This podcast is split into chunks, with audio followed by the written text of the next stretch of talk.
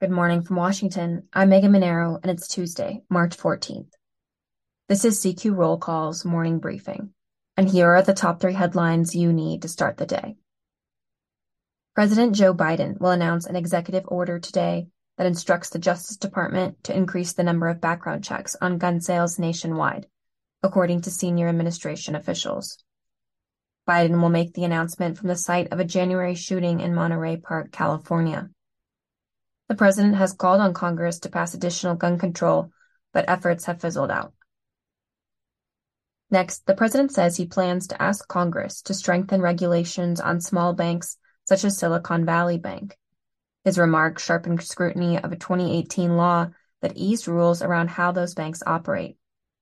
Lawmakers are looking into whether those looser regulations contributed to Silicon Valley Bank's failure.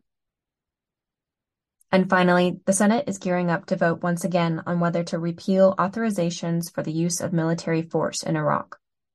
Lawmakers in both chambers have for years considered such measures, but so far none have cleared the legislative finish line. This month marks the 20 year anniversary of the U.S. invasion of Iraq, and some Democrats are hoping that this time the repeal will reach the president's desk to be signed into law. Check CQ.com throughout the day for developing policy news. For all of us in the CQ Roll Call newsroom, I'm Megan Mineiro. Thanks for listening.